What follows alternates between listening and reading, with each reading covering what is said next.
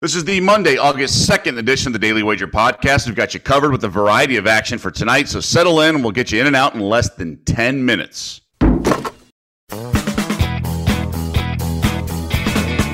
Welcome to the Daily Wager podcast presented by DraftKings, America's top rated daily fantasy app. I'm Doug Kezirian alongside Joe Fortenbaugh.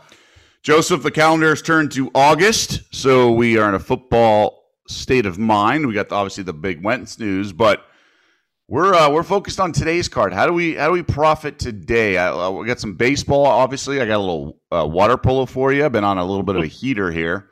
What, uh, what do you have for the people?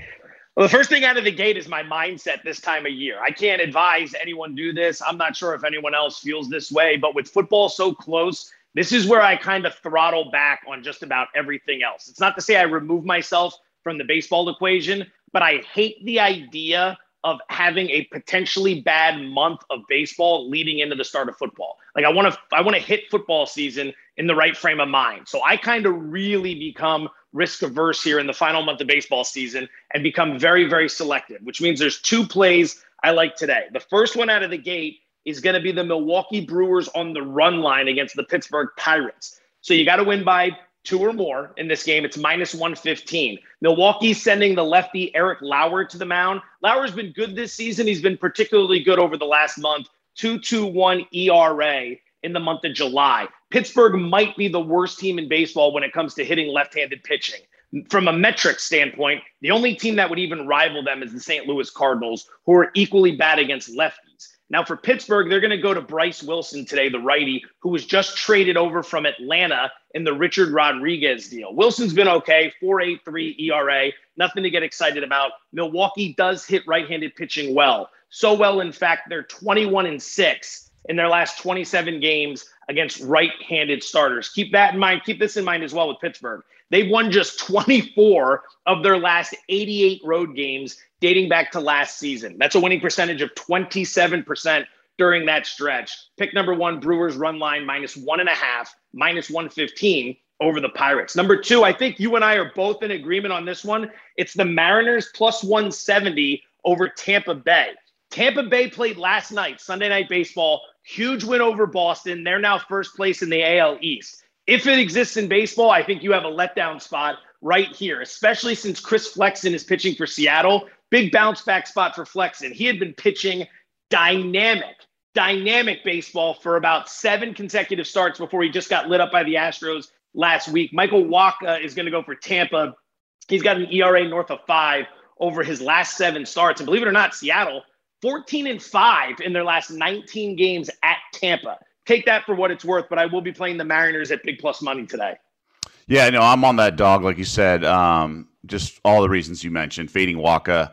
Um, I'm also on the Giants as well. Arizona stinks. Uh, it's a big number, obviously, but the Giants seemingly win every game. So why would you not continue to bet the San Francisco Giants just because they are darling? So they're minus two dollars. I would do run line, but Arizona stinks. We know that. I know it's not the the deepest handicap, but you raise good points about taking it easy. There's a lot of baseball modelers who say the second half of the baseball season is basically every every line is intact. So uh, proceed with caution on that front. Team USA, uh, the quarterfinal round. Look, the, the, there's some opponents that are in their way, right? We got Australia looming for the semis. Other side of the bracket, obviously, Luka and Slovenia have been super dynamic. In France, who already beat the Americans in Tokyo is on that side of the bracket as well. What about this line of like 12, 12 and a half here with Spain? I, I lean to Spain. I don't think they're very good, but I think they they get enough done.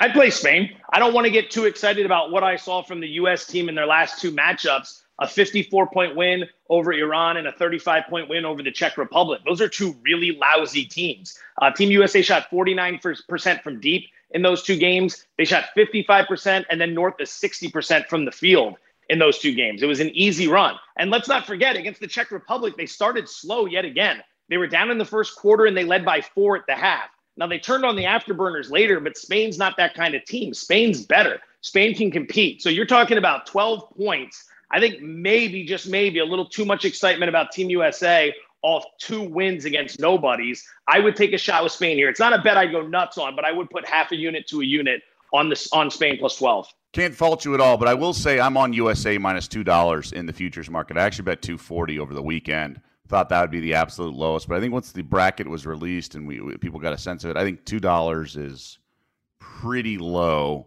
when you factor in Australia. Remember, they uh, lost Aron Baynes for the entire tournament, suffered an injury slipping in the shower following a game. So a really bizarre sequence. But he's your starting center for Australia. I just have to lay two dollars.